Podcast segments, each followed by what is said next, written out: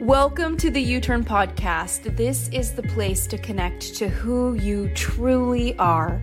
We're bringing PhDs, experts, and leaders to help you elevate your mindset in your work life and in your love life so that you can see things differently and truly love your world. I'm Ashley Stahl. I'm a career expert, author, and TEDx speechwriter and booker, and I'm excited to bring you in to this week's episode.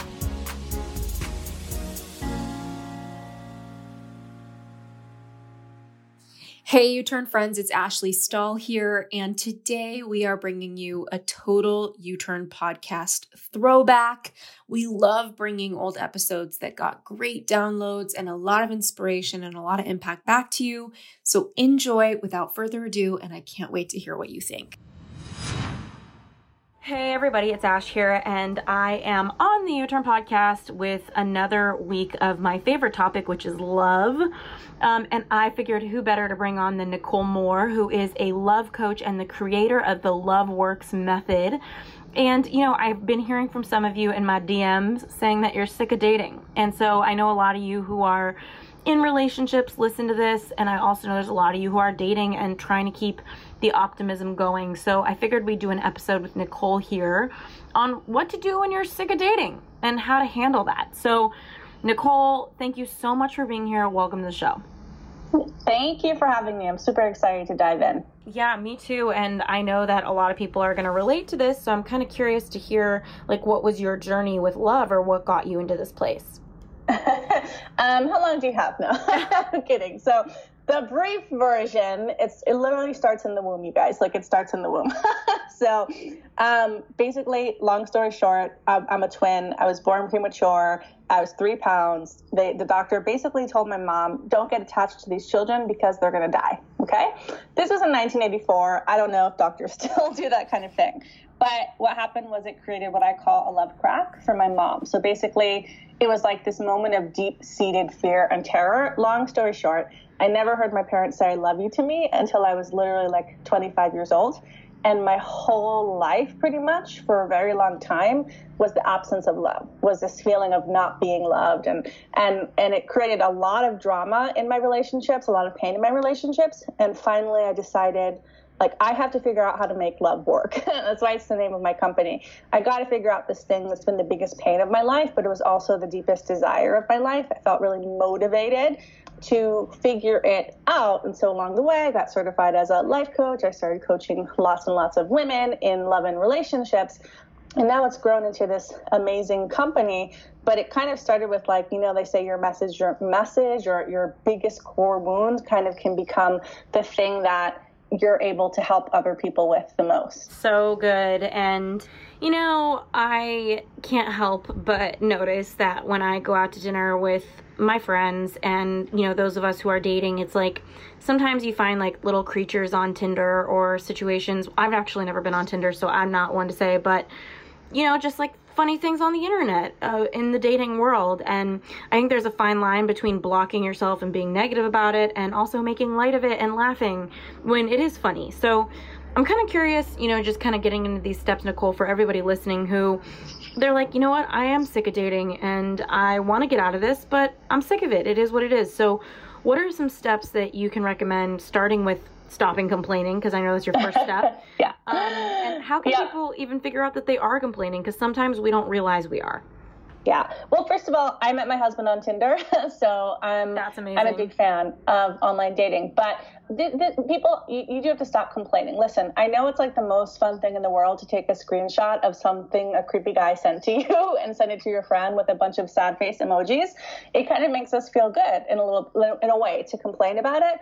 But when you complain about the situation, you're actually perpetuating that energy moving forward. So you want to think about when you're out with your girlfriends, how are you talking about your your dating life, right? Are you talking about the negative things? Are you talking about what you're hopeful for? Are you complaining about men and thinking they all suck and there's nobody that I'm ever going to meet that is what I want? Or again, are you speaking about your desires? Are you speaking about the good things that happen? Are you speaking about inspiring examples? So, the best way to tell if you're complaining, if you're speaking negatively about your love life, look at how you feel about it. because if you feel crappy about it, then it's very probable that you've been speaking crappily about um, your love life. And when you go on this negativity diet, when you stop complaining, what happens is you're actually going to have space to then focus on your desire, focus on what you do want.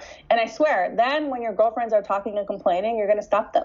and you're going to be like, no, no, no, don't bring me down. Like, I'm trying to get to where I want to go. The longer it takes to fall asleep at night, the more stressed out I get about being exhausted the next day. For me personally, the magnesium breakthrough supplement has helped solve my sleep problems from winding down at the end of a stressful day to tossing and turning and waking up groggy. Magnesium breakthrough from Bioptimizers has been such a game changer. Here's the thing more than 75% of the population is deficient in magnesium. And what most people don't really know is that even if they're taking a magnesium supplement, they're probably still deficient because they're not getting all seven forms of magnesium. Magnesium breakthrough from Bioptimizers is the ultimate way to give your body all seven forms of magnesium in one supplement. And it's the only product on the market I know doing all seven of them. Not only does it help you sleep better, but Magnesium Breakthrough helps calm your mind and allows you to feel grounded and relaxed during the day and especially before bed. So don't miss out on the most relaxing sleep you can have with Magnesium Breakthrough. And for an exclusive offer for the You-Turn community, head on over to bioptimizers.com slash You-Turn. That's B-I-O-P-T-I-M-I-Z-E-R-S dot com slash Y-O-U-T-U-R-N and use the promo code You-Turn during checkout to save 10%. Again, that's bioptimizers.com and the promo code Y-O-U-T-U-R-N, You-Turn, during checkout to save 10%. So good. Okay. And so you kind of drew the line there because you were saying like, no, don't make light of it, don't laugh about it. It's it's all complaining. So what are some indicators you said like the screenshot, stuff like that? Like what else is going on that sounds to you like complaining because I think sometimes complaining can be very sneaky in a conversation. Mm-hmm. Like, I'll never find it. What's wrong with me? What's wrong with men? I'm spending another holiday single that kind of stuff, all of the little insidious doubt that creeps in. I really believe at the end of the day that every single person on this planet who has a desire for love, the reason they have it in their heart is because it's meant for them. But if you start watching this, you're going to pay attention to how much you doubt in your own mind, whether it's you go on a bad date and then all of a sudden you're like, oh, I'll never find love, right? It yeah. happens all of the time, actually. Totally. And you know, one of my favorite things that I love that you've said is, you know, before we started recording was step two. You said date for growth. So yeah. decide that the outcome is certain and see, you know, how interactions are bringing you forward and they're a win every time. So I think anybody listening who's feeling really down with dating, and I've been there, it's like, okay, dating for growth, you know, like they're just so tired. And so I'm curious like how can we switch our mindset on this and really start to see dating as a tool for growth yeah well the reason I created Dating for Growth, honestly, is I did it for myself. Um, I became single after I had already built a love coaching business, and then I realized the person I was in a relationship with wasn't my soulmate. He was actually an emotionally abusive narcissist.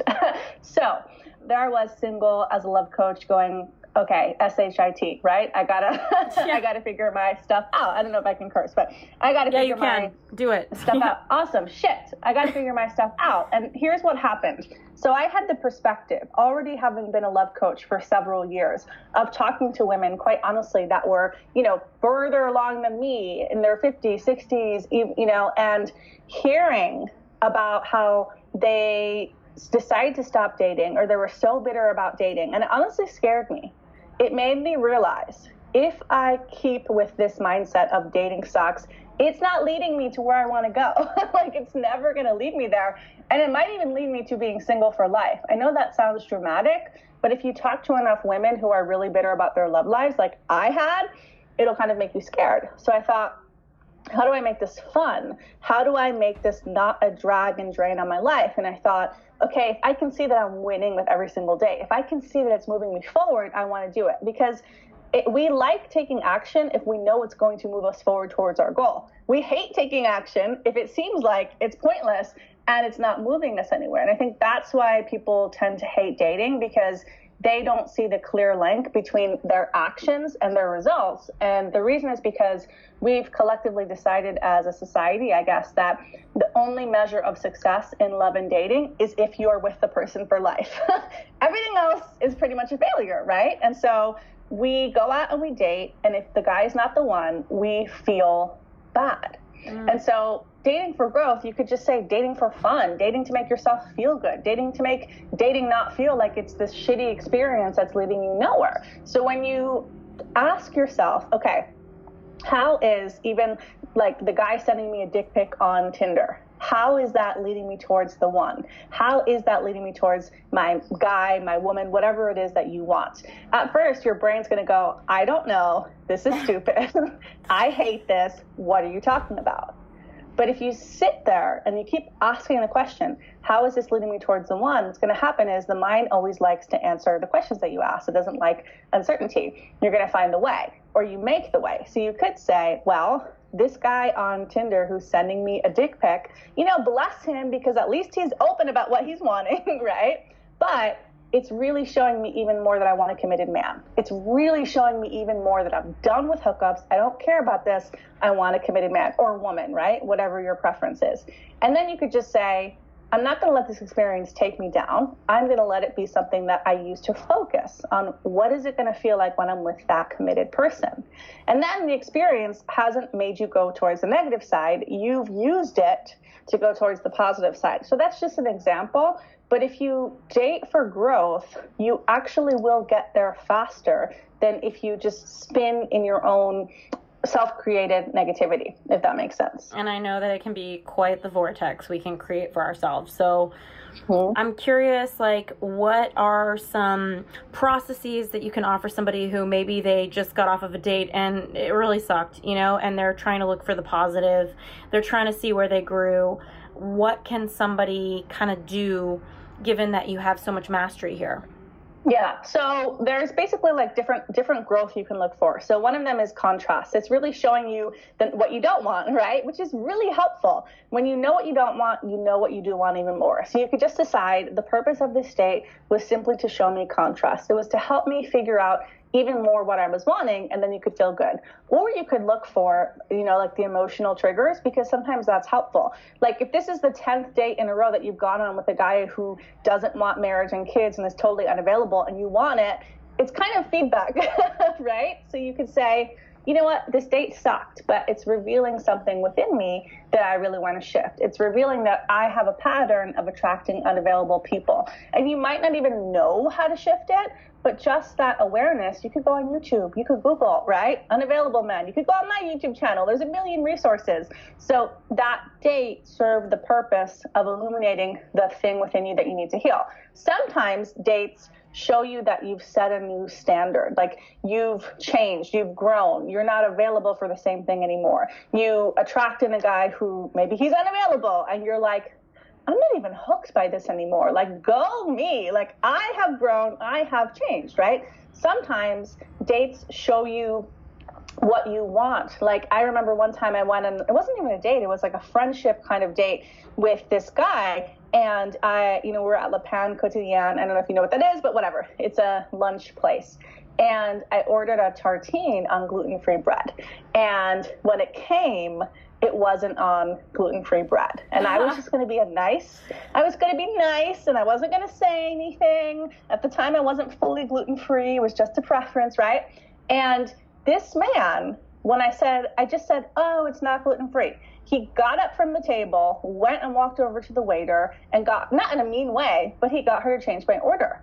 And I thought, wow, like I really want my person that I'm with, my man, to treat me this way. Mm-hmm. And I mm-hmm. started thinking, what if I just always had that kind of level of treatment? Well, fast forward, my husband Mike, let me just tell you, he's Italian. He's very much like, eat something. and if anything is wrong with my meal or anything, he would do that. But how did I get that? I that that beautiful man that I went on one friendship date with wasn't the one but he sparked something in me to say, I deserve more. So, those are just some examples of how you can really use these dates to grow forward rather than staying stuck. Mm, I love that. And I'm curious to ask you about exes because I think that's an area where a lot of people learned a lot and maybe they have a struggle letting go of their ex or you know like they don't see what the positive was because like in your case you said you dated a narcissist and i would mm-hmm. love to mm-hmm. ask you more about you know yeah. signs of a narcissist and stuff like that um but i'm kind of curious like what is it about when somebody is not enjoying dating and they're not over their ex yeah, I think it's like the human mind kind of just tends to, we tend to limit ourselves, right? And so we kind of think that the best we've ever had is the best that we're ever going to get. And that's one of the biggest mistakes that people make in dating, especially women, but I'm sure men do this too. We confuse this is the best connection I've ever had with this is the best that I will ever have. Because if you have a bad ex, even like my ex, who, you know, was totally narcissistic and emotionally abusive and he cheated on me with multiple women, like, even him that, that but the reason i was attracted was because there were some good qualities right like yeah. we, we never really fall for a completely horrible person we usually fall for someone who has a lot of good qualities that we can see and maybe they've also got some wounding right and stuff that later ends up hurting us um, but I, I remember being in that relationship and having that thought, like I could never get anything better. But the truth was, it wasn't that I couldn't get anything better. It was that at the time I didn't believe I deserved anything better, mm. you know? So um, for anyone that's still pining over your ex, I invite you to just imagine the moment in the future when you're with your new partner who's so much better and you look back at yourself now with a lot of compassion and love going oh, sweet girl or guy, whatever. Like, it's so cute that that's what you thought you deserved. Like, that's what I do. When I look back at my former self, I'm like, it's just funny that I thought that was the limit. you know what I mean? Mm-hmm. But you mm-hmm. can just project yourself into the future and feel that feeling, even if you're not with that person. The feeling you would have if you were fully over it and you're with your dream partner and you're just like, oh, sweet girl.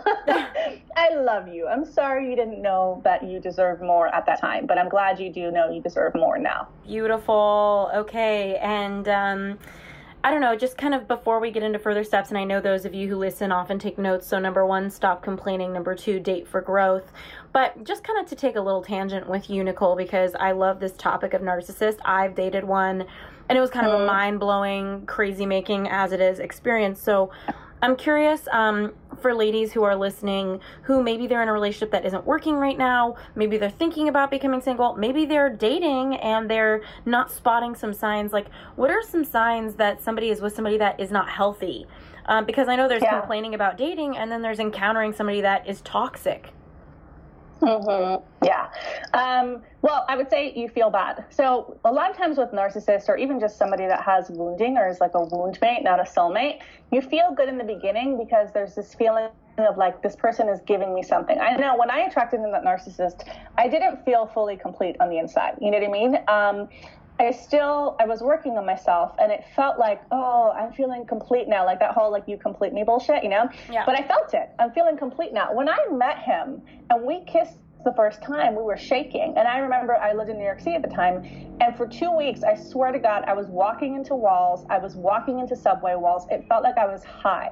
But if you feel high in a relationship, that is usually a key indicator that that is not actually a healthy person for you to be with because hello drugs make you high too and they are not good for you you know what i mean so um, I confuse the high feeling with love, and I think a lot of women do that. And there's a difference between my feet are off of the ground, my head is in the clouds, I'm feeling like maybe there's a lot of chemistry and excitement, but there's not a lot of stability. And I'm in stable love. My feet are on the ground, my heart is super open. I feel really happy, but it's not this crazy making energy. So if you feel crazy in the relationship, if you feel you felt good in the beginning, but now you're feeling really bad and you don't know why, and you're thinking, like, I just want to go back to how it was in the beginning. If there's criticism in any way, even subtle hints of criticism, um, that's not a good sign. If you your intuition is telling you that that person is um, you know, lying and you confront them and they, like, I remember one time I thought I had this feeling that my ex was cheating on me because he was.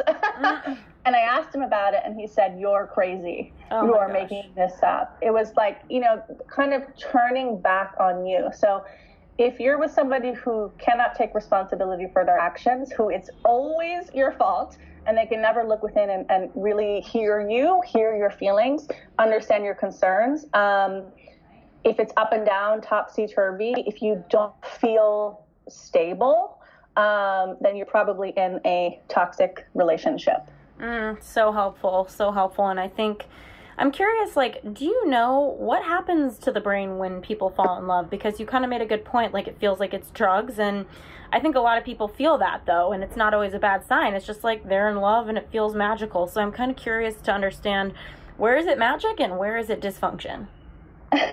well, real love is actually magic. So there's an author um, by the name of Bruce Lipton, and he wrote a book on this called The Honeymoon Effect, and he studied the effect of people in love. And what they found was that when you're in love, your brain is actually in this heightened state. Like you can think better. Um, you actually kind of have more power and creative energy and creative juice. So real love is really good for you. But again, it's kind of, it really is like the difference between going for a, a, jog and having a 20 minute runner's high and it's endorphins and you feel really good and doing i don't know i've never done like crystal meth but i can only imagine right? You know what i mean? And doing a drug where you it's a high but it's not this wholesome uh, feeling. It's not something that's ultimately good for you. So real love it not only feels good there's this lasting good. It's replenishing. You keep feeling good. It's not that you never have like a fight or anything like that, but it's not like you start off feeling really good and then it degenerates and degenerates and degenerates. Whereas the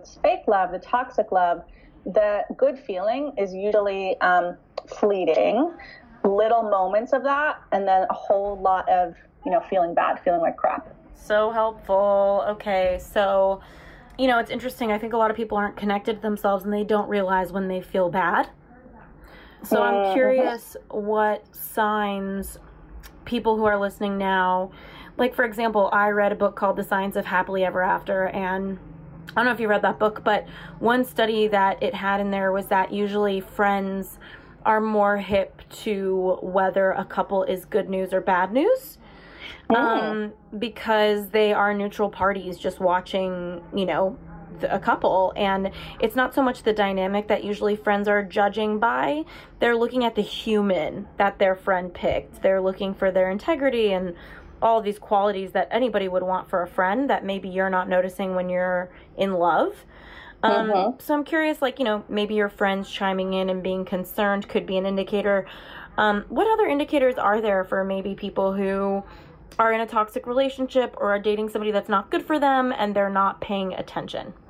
Yeah. So, well, one of the biggest things is love is not all you need. Okay. So, likability is, I'm not going to say it's the most important thing because love is important too, but likability is really important. I don't know if you've ever been in this, but like, I, I remember when I was with my narcissistic ex, there were moments where I felt like I really loved him, but if I were actually look at it, I'm like, do I even like really, really like you? Like there are so many things that I felt like I had to compromise on in order to be in that relationship. Mm-hmm. And it felt like I was always like, but I love him, but I love him. But there were all these excuses, right? It's like the love became the most important thing, but I wasn't focusing on basic things like are we compatible?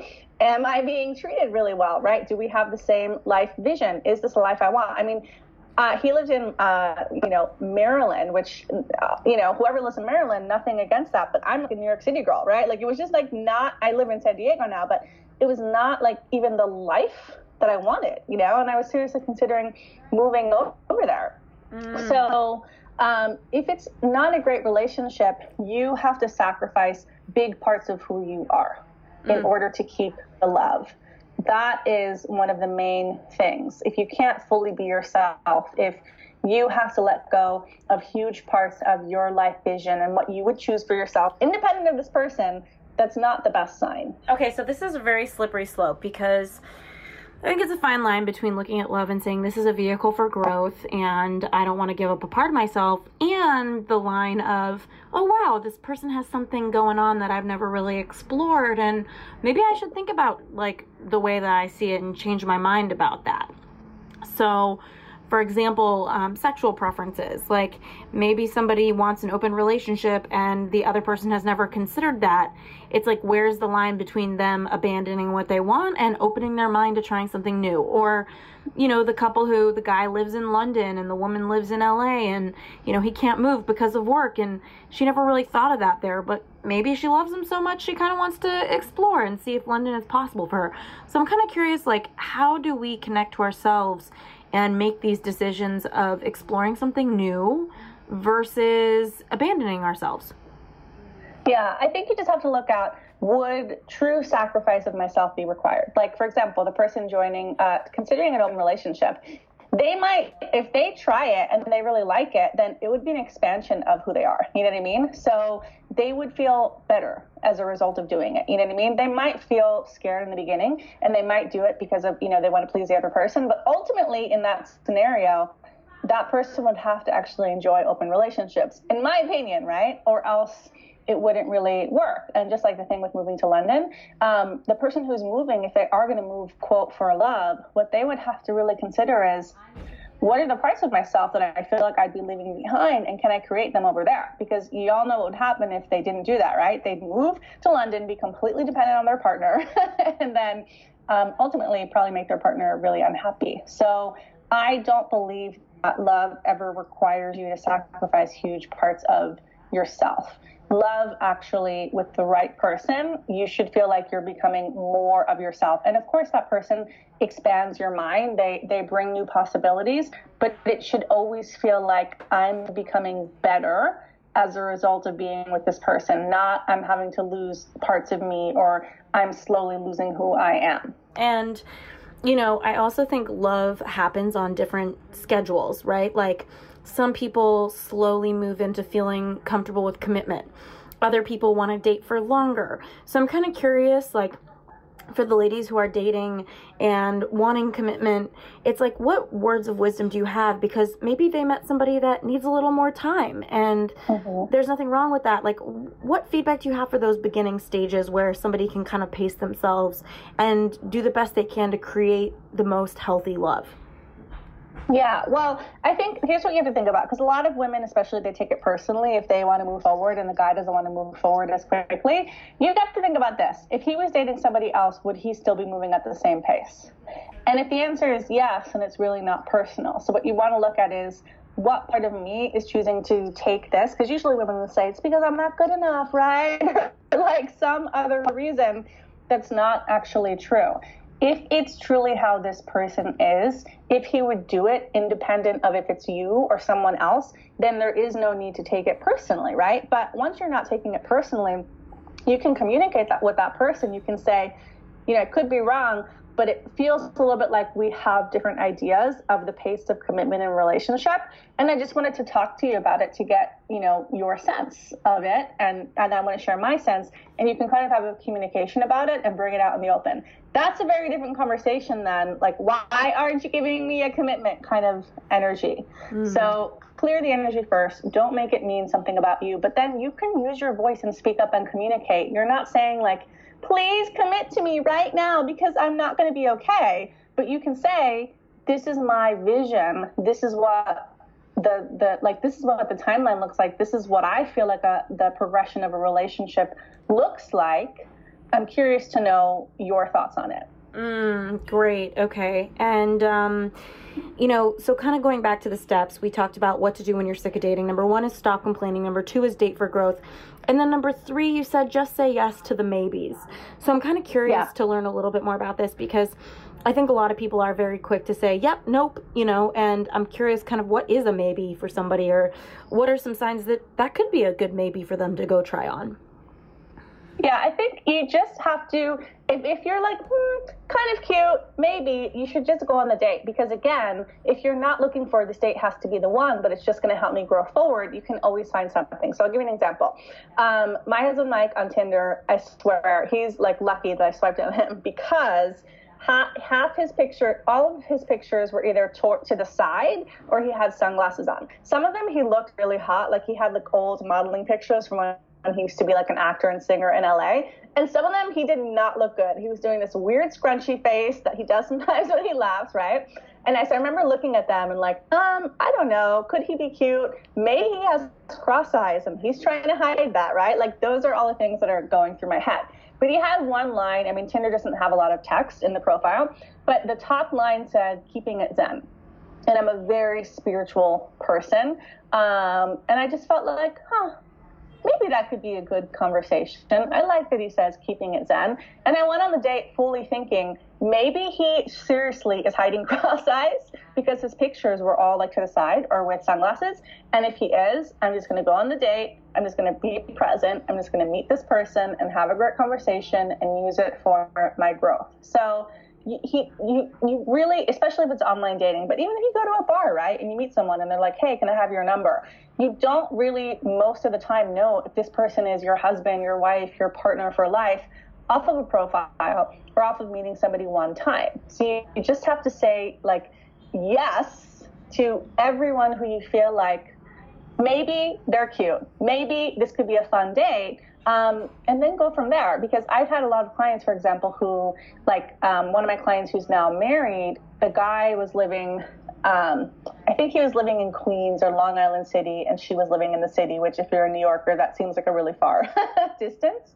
But something in her said, I don't know, I should say yes, even though her rule prior was, I don't want to date anyone who lives farther away. And he ended up being her husband. Hey, U so sorry for the quick interruption, but I want to make sure you know that this episode has been brought to you by the Career Clarity Lab the online course to help you find your career purpose in the workforce and upgrade your confidence. So, if you're ready to unlock the best career path for you and you'd like to try a free version of our clarity course, just head on over to youturnpodcast.com slash clarity. That's Y-O-U-T-U-R-N podcast.com slash clarity. Now let's get back to this week's episode.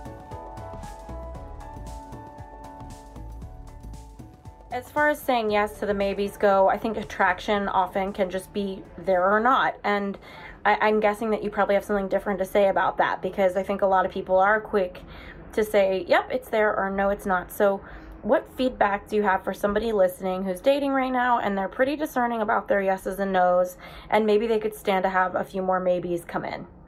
Yeah, I think, okay, here's the thing. Um, you can always get what you want in terms of if you have this checklist of all the things that you think need to be in your ideal partner and they need to be this attractive and blah blah blah blah you can always get the essence of what you want right? But it doesn't always have to come in the form that you think it has to come in. So i'll give you an example. Before i was dating um, i you know i'm an entrepreneur. I love entrepreneurship. I love i'm a growth oriented person obviously. I love creating goals and going after it and, and doing bigger things every single year so my mind was telling me, you should be with an entrepreneur. Like, that's going to make sense for you. This is your lifestyle, blah, blah, blah, blah, blah, blah, blah. But what I really wanted in that was somebody who's growth oriented, who's driven, who's going to grow and expand. So I go on the date with Mike, and he's selling life insurance, which doesn't necessarily equate, right? But actually, the way he did his job, you wouldn't even believe it, right? He won Rookie of the Year that year. He went after it with this passion and this intensity and this fire. He really made it happen, and he has that drive. Long story short, now he's working in my company, and you know he's like an incredibly hard worker. But he has the quality of what I thought needed to come only via an entrepreneur. If that makes sense? Yeah. So focus on the content, not the frame, as A Course in Miracles says. Like, focus on the content, focus on the feeling, how you want to feel, um, not necessarily how you think it should look. In terms of attraction, though, let me just say, you got to know who you are, right? I'm the kind of person, like, I am a very looks kind of person, you know, I just am. So I always had uh, physical attraction high on the list, and I knew myself enough to know if I don't feel physically attracted,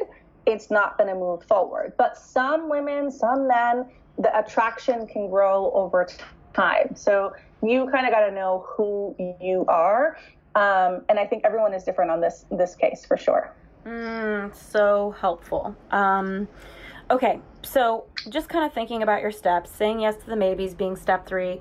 Um, number four, you said, What does my heart want and need versus the mind? Yeah. I think this is huge. So many people, especially on this podcast, I've heard it time and time again where people say, Come up with a list, write down what you want your person to be. And I think that that can be very helpful. And it can also be a way for us to just live in our head and write down all the mental constructs of what we think we want versus what we actually need. So I'm, I'm curious on what your feedback is here for people to get connected to what their heart wants. Yeah. So a good place to start is uh, if you think about like your childhood. Actually, we're going all the way back now, right? Um, this is the truth. Most people today, at least, they even if they had super loving parents, they feel that they that their parents failed to love them in some very key important ways, right? They didn't listen, they didn't tell me they loved me, they didn't do this, they didn't do that, right?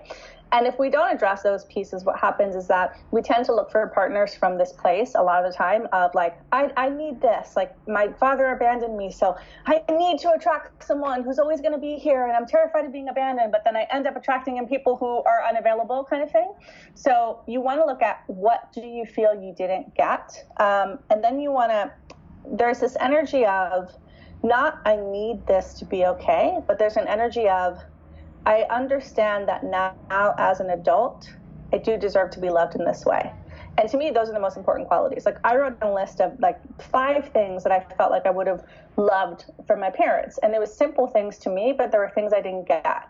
Now the difference is before I was dating unconsciously, where some part of me kept trying to get these things and trying to get these things and trying to get these things, but I would attract in people who could not give these things to me, right? When I decided from a place of self worth, these things are important to me. I deserve to be loved in the way I deserve to be loved. And I will not date anyone who does not bring these qualities in.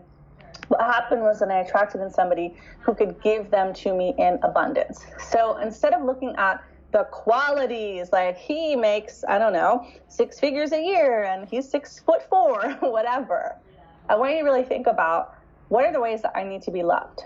What are the things that a partner would do in my life that would help me feel, you know, X, Y, Z, the feelings you want to feel. And look at that because ultimately a relationship is that. A relationship is your communication primarily with someone over a very long period of time and the things you do together and the sum total of that, how you feel about that, mm. right?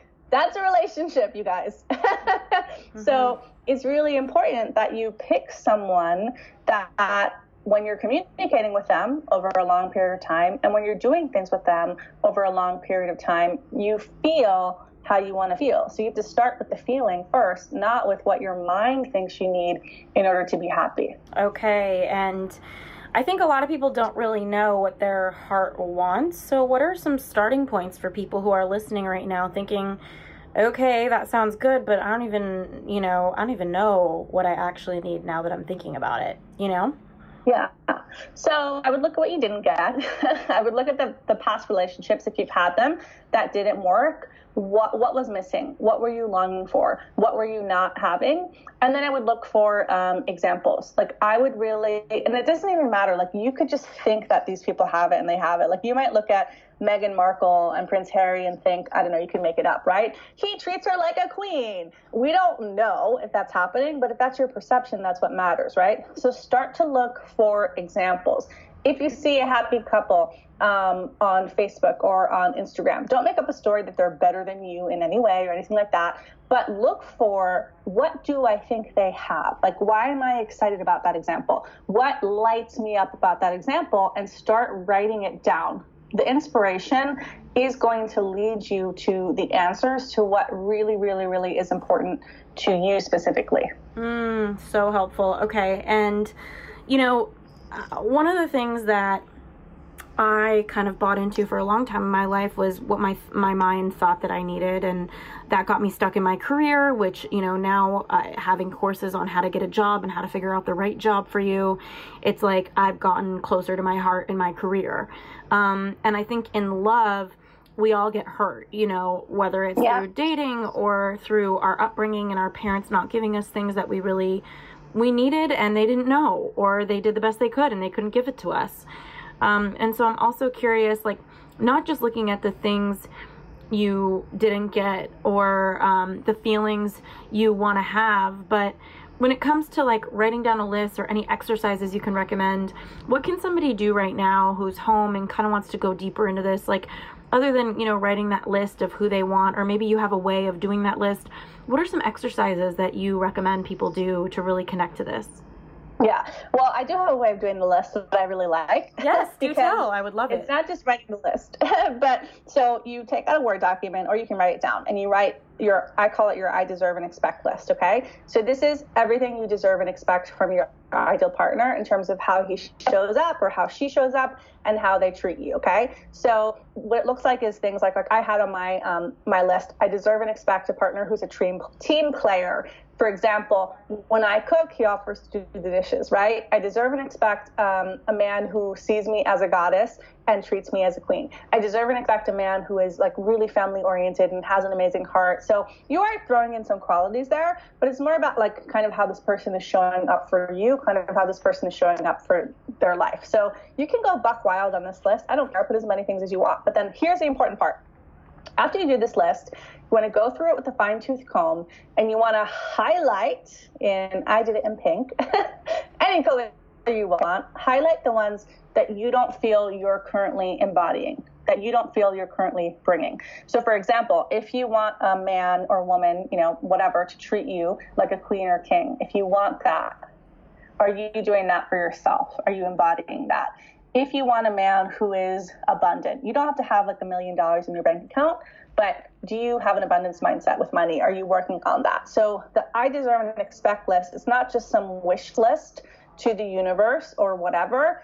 It's your way of saying, Am I aligned for this? Am I a match for this? Am I being the kind of person that would be a match for this? And then you just go down the list, and whatever ones are highlighted, you don't feel bad and wrong about it that you're not there because you're a human being and we're all growing but you just look at okay let me take one of these qualities if i want a person if i want a man to treat me like a goddess what's one thing i could do today to start embodying that energy and what's going to happen is over time that i deserve and expect list you're going to go from feeling like it's a wish list to feeling like of course i'd have this in my life mm-hmm. of course I'd have someone. And that's really when you start getting, you know, attracting in those people, those higher level people, the quality men or women out there. It's not when you think, I want this, I really need this so badly. It's when you feel like, of course, I would have a man or woman in my life who shows up in this way and who treats me this way.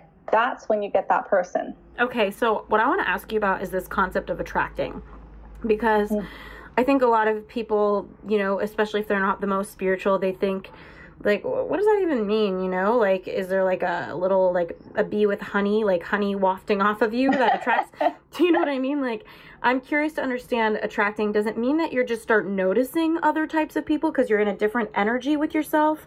Does it mean that other people start noticing you and coming walking closer by you? Like what does attracting mm-hmm. really mean to you? And what does this role of deserving and believing you are worthy of something play in that yeah. So to me, you really are attracting meaning. To me, when you focus on certain thoughts, when you focus on certain feelings, when you feel worthy of certain things, it's like they start coming into your life. Like my clients will literally tell me, it's like a whole new crop of men showed up on Tinder or started asking me out. So it's literally like there's a new train of people that comes into your life and they get off the station and all of a sudden they're in your life. That's what I mean by attracting. It's attracting is deciding because we all have um, the power of focus. We all have the power of attention.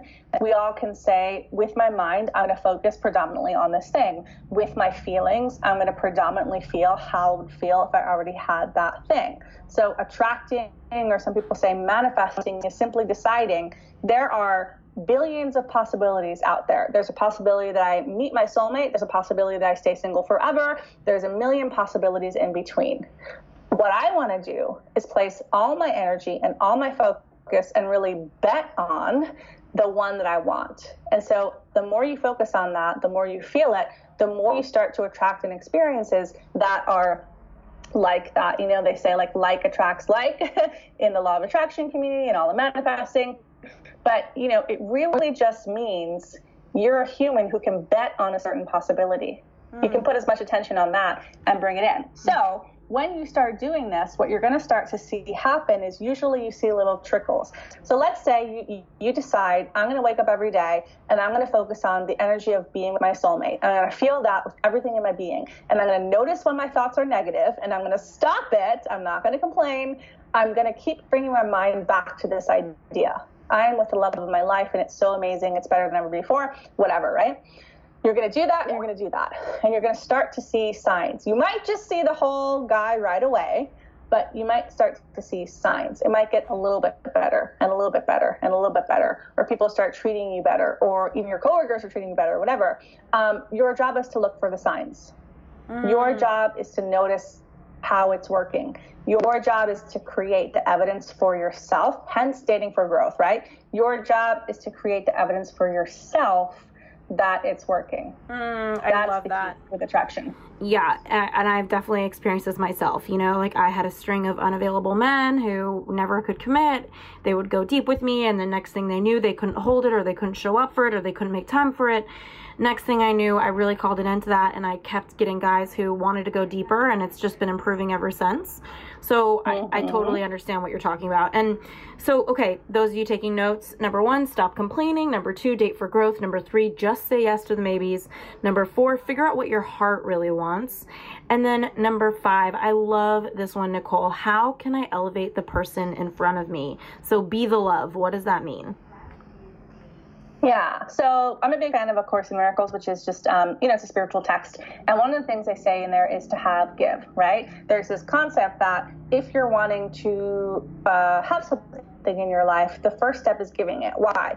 Because if you're giving something, you feel abundant in it, right? If you are giving love, that automatically means you feel abundant in love. So uh, most women do this. I don't know about men, but most women they're dating and they're just thinking about what can I get from this person? Can I get commitment from them? Right? Like, can I get what I want? And we're literally coming to the relationships as beggars. We're literally saying, I'm empty of this thing. I don't have this thing. You need to give it to me, right? And then we go anxious, we go to crazy town, lots of crazy things happen. So if you put your focus on every day and even in the relationship of who can I be for this person? So by interacting with me, they are elevated. They feel better about themselves. They become closer to who they really are. When you focus on that, you are being this energy of love. It's incredibly powerful. I'll tell you. When I first started dating my husband, Mike, I'm not kidding you. All I focused on was that. How do I be the woman who he feels more accepted than he's ever felt in his entire life? He feels more respected, more safe, more secure. Like, even if we never keep on dating, I wanted to be that for him and really like everyone I was dating. But guess what happened? I mean, he asked me to be exclusive on the third day. I said no because amazing. I need more time. But when you're being this energy of love that most people are not being, when you're saying, I'm so full of this energy, I'm so certain I'm going to get what I want that you don't actually need to give it to me because if you don't give it to me, I already know I'm going to get it. Mm. So if I don't need to get something from you because I know I'm going to get what I want, in this case, being with love of my life, you can just give. Mm. You can just be. You can just like be a light for that person. But then the effect of that is, hello, they want to be around you more. So you do end up getting what you want. Okay, so this is actually something that I love talking about because I think it's slippery slope of being generous versus giving because you expect something back or giving because subconsciously you want to be more lovable or stand out versus being the love because you want to be the love. So I'm curious like how do people connect to themselves and not go down that slippery slope where they're just doing it for their own ego or for their own desires of wanting to be feeling more important to that person. You know what I mean? Wanting to win them over. Yeah. Um, how do we yeah. navigate that? Yeah, and the caveat I should say here is please don't think that if you just be love, you can get like a narcissist or a totally unavailable or unavoidant man to change. Like, we put those men in a separate category the avoidance, the unavailable, the narcissist, the abusers. Just say bye to those kind of men, okay? So I'm not talking about um, those kind of men. But here's the thing the reason you're being loving is not to get, it's because it feels like the best version of you when you're loving it feels the best to you. When you, instead of judging someone, when you try and understand them, you feel better to you. When you communicate in a loving and curious way, instead of an attacking or, um, you know, nagging way or whatever it is, it feels better to you. When you focus on the good in someone, we're not saying like completely put your head under the rug and ignore stuff, but when you focus on the good in someone instead of like finding reasons to pick at them and be critical, it feels better to you. So the whole reason you want to be loved, the real reason is because it feels better to you. But the side effect and the benefit of that is that when you're in this energy, people end up wanting to give you what you want to. um, I'm so curious, like, as we're closing up, like, are there books or resources you recommend or just different things that you think or, or pieces of wisdom that you just want to impart to people as we are completing? Yeah, so there's a book that I give to like every single one of my clients that does one of my higher level programs. Um, and I think everyone should read this book. It's called The Mastery of Love by Don Miguel Ruiz. And it's just, like a real deal breakdown on, to me, it's like real love. like if you really want to love, you should read this book because that book is all about um, being love. It's about letting other people be themselves. It's about um, being able to be the kind of person that can find the right partner for you. So I would definitely pick up that book for sure. Wonderful. Thank you so much, Nicole. How can everybody find you, follow you, learn from you? Yeah, so you can find me at my website at loveworksmethod.com. Um, I also have a podcast. You can find it on iTunes, um, Love Works with Nicole Moore. Um, you can find me on Instagram at, at Nicole Moore Love and the Facebooks all of those things, um, and YouTube. I have a bajillion videos on finding love, negative love patterns. I mean, you name it, it's all on there. Thank you so much for tuning into the You Turn podcast. And thank you again so much for our sponsors. We are here because of you and to our listeners. Thank you for checking out our sponsors. We always pick people and brands that we trust and we believe in. And just for listening to the show, writing your reviews on the Apple app, and just being willing to make your own U turns. We'll see you next week.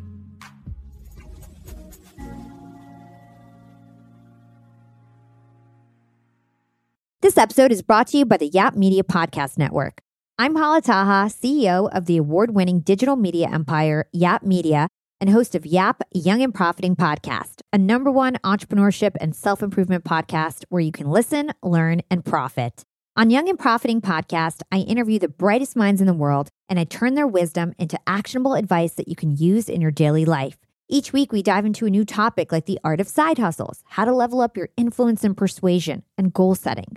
I interview A list guests on Young and Profiting. I've got the best guests, like the world's number one negotiation expert, Chris Voss Shark Daymond John, serial entrepreneurs Alex and Leila Hormozi, and even movie stars like Matthew McConaughey. There's absolutely no fluff on my podcast, and that's on purpose. Every episode is jam packed with advice that's going to push your life forward. I do my research, I get straight to the point, and I take things really seriously, which is why I'm known as the podcast princess and how I became one of the top podcasters in the world in less than five years. Young and Profiting Podcast is for all ages. Don't let the name fool you. It's an advanced show. As long as you want to learn and level up, you will be forever young. So join Podcast Royalty and subscribe to Young and Profiting Podcast, or YAP, like it's often called by my YAP fam, on Apple, Spotify, Castbox, or wherever you listen to your podcasts.